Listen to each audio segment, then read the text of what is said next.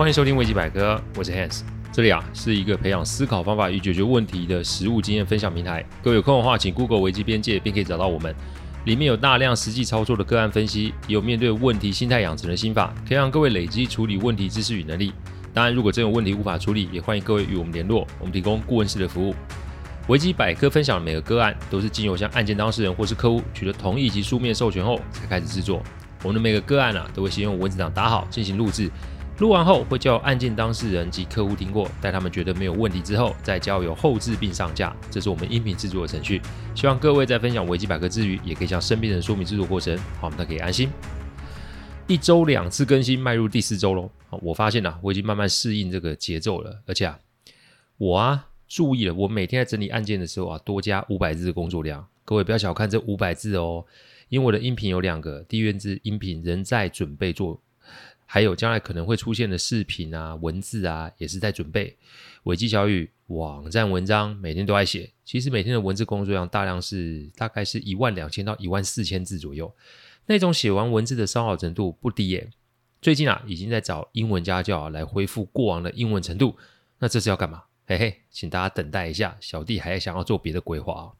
前一阵子我看见网络上啊，关于这个夫妻结婚后妻子的收入数据统计，这些年台湾啊。家庭议题其实很多，好一点吵架冷战，差一点分居，甚至是离婚哦。我前一集有提过一个观念，那就是我把成本分成三种：时间成本、关系成本、金钱成本。通常钱啊可以解决问题啊是最简单的。今天我要讲的是我自己的案例哦。我希望今天这一集，如果你是女儿的话，拿给你妈妈听；如果你是先生的话，拿给自己听，还有你的父亲听；如果你是太太的话，拿给你的另一半听哦。今天的题目啊是如何帮另一半加薪。这另一半不见得一定要是女性，因为像我的客户里面有的是女主外男主内。今天要讲的是如何避免因为金钱而导致夫妻失和哦。这个要从啊我那年结婚开始讲起哦。我那年结婚的时候啊，事务所其实刚刚步入正轨，说真的就是开始盈利哦。前十年的亏损你得要慢慢摊提。因此啊，一开始结婚的时候，我前半年跟妻子的约定是实报实销制，意思是她要买什么都由我买单，要什么就有什么的概念。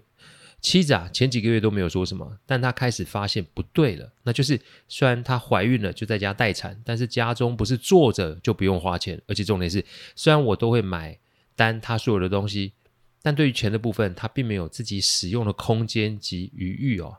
再者，我妈或是我岳母都属于传统派，总是认为，哎，你在家也不用上班，所以钱这个部分都应该由你的老公来支配。直到第四个月，妻子开始跟我要生活费哦。什么是生活费啊？我一开始其实也搞错，以为我只要一个月给妻子多少钱。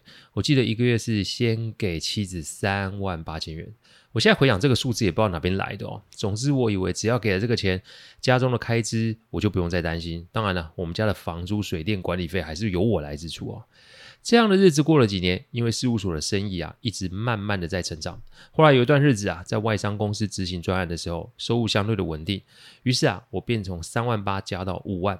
这个空间不能说不大，但这个时候我的孩子也开始要上幼稚园了，开销变多了，所以我还是一样，房子的租金、水电管理、孩子的学费、杂费，全部都由我来支出，而这五万块就全部交给妻子。就学前的妻子每年都是每天都是绕着孩子打转，所以没自己的时间。但孩子去学校之后，其实妻子的时间就有了很多空档。但我看出了妻子的为难，因为她想要去上课。那个时候其实坊间的课很多哦，但每个课的单价。都不低，虽然妻子知道我什么都会买单，但我看见的是他反而都选择了在家里，他用看书上网来补足他想要的东西。我妹妹问他为什么不去上课，他都说不用。那后来我才发现，妻子其实是想要控管自己手上的钱。直到那个时候，我才发现啊，自己让妻子这些年受了很多很多的委屈啊。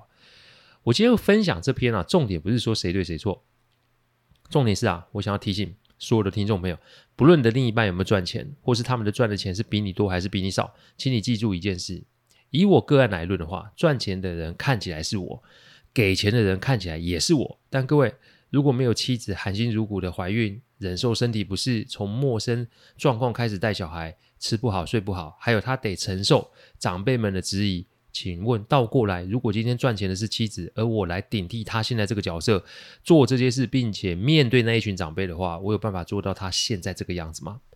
所以我该为我的妻子做些什么？连我儿子的账户啊，钱都比他多。而枉费我自己还觉得自己一个是爱妻顾家的男人，结果啊，连这个最基本的我都没有看到。于是我便悄悄的为妻子买了储蓄险，每年就帮妻子存一些钱，并且帮妻子找了间工作室，让她忙起来，试着赚取自己的收入。但这个安排有好有坏。储蓄险啊，顾名思义的是存到一定的年限才可以取出来。讲好听是为了妻子以后的退休金可用，讲难听一点就是远水救不了近火啊。而且由于工作室的设立，虽然所有的初期资金、租金、所有的啊、呃、对拆开销都是由我来支付，但这对久未工作的妻子而言，无疑又是一个更大的压力。因为后来跟工作室的 partner 啊理念不合，又碰上了疫情，工作室就只能顶让，然后结束营业。这其实对他的打击是大的。那他对我呢？他有更多的自责与罪恶感。虽然啊，我都是安慰他及支持他，但我真的没有想到这些打击会让妻子更加的畏缩。后来因为家中长辈啊要处理我们住的房子，所以我们就搬了出来。而在这个搬出来，也让我重新的评估妻子的需求，因为这里再也不会受到家中长辈的干扰，因此我做了这个调整哦。我的调整如下：第一个调整，拉高每个月的金额，让妻子开始有余裕哦。我刚才有说嘛，远水救不了近火，每次让妻子。跟我开口拿钱啊，其实对他来说不是一件容易的事。再来，长辈们都会觉得他又没有工作在家，钱就要省一点的花。这几年下来，无形之间增加了他心理上的压力哦。所以，即刻拉高妻子每个月的生活费用额度，我不说，但这就是一个 statement。结婚十年不可能没有摩擦。但我时时提醒自己，不可以用钱都是我赚的话语或是思维来做沟通，因为这句话说出来，妻子一定会退缩，而且这也是一个极具伤害他的方式。再怎么生气都不可以说这种话。我回想这十年啊，事务所从打平到现在开始获利，这些如果没有妻子在我的背后支持我，我是不可能有现在这个发展。所以我要用这一段提醒各位听众：你所认为的成果，很少是由你自己单独做出来的。这一切要是没有他人的成全及协助，你不会有现在这个样子。另一半不是只有另一半而已耶，说白一点，他是你我生命旅程中的资深合伙人，就像我事务所的合伙人一样。那既然是我都可以给我事务所合伙人计数的股份，那我为什么不能给我人生伴侣股份呢？股份我们就直接变现嘛，他可以自由的使用。重点是家中的基本开销、孩子的费用都还是由我来支付。重点是每个月当下让妻子有余裕，让他心中开始有个参与及被重视的感觉。第二个调整，定期帮妻子做储蓄，让妻子以后没烦恼哦。呃，既有的每年储蓄险我还是照旧存进去，每份保单他六年就可以领回，而我每年只帮妻子买两到三份保单，钱存着，让妻子将来年老的时候有钱可以支配及使用。我提醒妻子啊，钱是留给自己用的，钱不是留给孩子用的。我只有一个儿子啊，将来他也会有自己的家庭，孩子的钱我已经有规划，所以妻子的钱就用在自己的身上。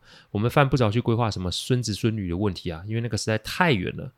我只是要妻子知道，他得先对自己好。我十一月啊，背着妻子啊，报了两周的欧洲旅行，就是这个道理哦。我要他开始学会享受人生，开始习惯别人对他好。开始学会善待自己。这个世上没有什么母亲一定要对孩子照顾到极致的道理。孩子是独立的个体啊，他们的人生，我们做父母的就是陪伴、建议。我们没有必要去对孩子的人生啊赔上自己的人生。我最不理解是长辈们说啊，孩子就是母亲的责任这种话，我听着我会三条线呢。人总是得会先学会照顾自己，你才有办法照顾别人啊。第三个调整，年底啊加发年终奖金，让妻子可以做支配哦。我刚刚说了嘛，没有妻子的支持，我不会有今天，所以奖金也是有必要的。但奖金呢，分成两块，一块是 bonus，一块是 incentive。bonus 是年底发，incentive 则是年终发。这里的终指的是每年大概六到七月份，一年两次的奖金，让妻子有自己的钱可以支配及使用。为什么要做这件事？这件事，这一点还是得回到做妈妈的奴性来说。什么叫做妈妈的奴性？妻子是个传统的人，所以什么都想要帮我跟儿子做得好。我跟妻子说：“这个钱啊，你可以自由使用，但我有个条件，那就是不用帮我买任何的东西，除非是我请你买，否则没有我的同意，绝对不能用他自己的钱来帮我买东西。原因是妻子就会把我跟儿子放在他的前面，所以一旦有了一定程度的金钱，他就会想要买东西给我们。但钱不论是大笔小笔，那都会有资源配置的问题，所以他多用了一块钱在我们身上，那他就会少用一块钱在他自己的身上。所以定期的发奖金将会有效巩固妻子的安定度。”第四个调整，每半年投资补助啊，让妻子可以做投资哦。我与妻子啊，去年就开始接触了 ETF 的世界哦。我们是投资小白啦，以我来说，我就是存着放着，因为 ETF 相对来说比股票来的稳定，涨跌啊，其实都能控制在一定的范围内。如果是以放长线来看，会是比定存好的选择。每半年呢，我会给妻子一笔费用，让她使用在投资上面。妻子花在研究投资的时间比我多上许多，所以让她使用这个资金去投资，其实让她找到了生活的重心。孩子只会越来越大。待在外面的时间只会越来越长，相对的，妻子的时间也会越来越多。时间多总是要找事做，所以单独的投资资金会让他有底气的去尝试自己想做的事。处理事情就是要做资源配置，做久了，妻子自然对自己的事情更有把握，他的人生也就更有方向。讲到这里，其实还有不少听众会觉得，这个除了增加自己的支出之外，还有什么好处啊？还记得我在前一集及前面有提到三个成本吗？时间成本、关系成本、金钱成本。试想一下，所有的家庭问题会是从哪来的？讲钱不伤感情，因为讲钱只会伤及不想多出钱的你呀。没错，我是说不想多出钱的你个人的感情而已。所以能用钱解决的问题，永远都是最简单的事。钱呐，对我们来说只是一种支出，但对另一半，特别是没有工作或是收入不比你高的另一半来说，那个钱不是钱而已，那个钱是一种认同，那个钱是一种尊重，那个钱是一种感激，能够带来心理程度上的稳定度。而当这个心神稳定之后，关系自然就会和睦嘛。而这个关系将会扩及到家庭的每个成员身上。当关系稳固的时候，我们就不用花大把时间来处理一堆鸟事。我这么说，也许大家会觉得 Hans 你怎么那么的现实？但现实一点，不也就是一个务实的态度吗？每一个人呐、啊，呃，收入不同，所以金额要依个人的能力来做衡量。但请记得，不要不做。加薪不是指金钱这么简单，其实另一半也在等待我们的认同与支持嘛。昨天我还在跟儿子说，人生啊，千万不要省小钱花大钱，人生是要花小钱省大钱。最后，最后，最后几点小提醒：第一个提醒。加薪是个认同与感谢。第二个提醒，伸手要钱其实很尴尬的。第三个提醒，成本的顺序要想清楚。第四个提醒，何谓小钱，何谓大钱，自己衡量。感谢各位聆听，听完之后，如果有任何的意见及问题，请上网站维基边界留言。我们每周一中午都会有新的主题分享，各位有任何想听的主题，也都可以让我们知道。再次感谢大家，我们下次再见，拜拜。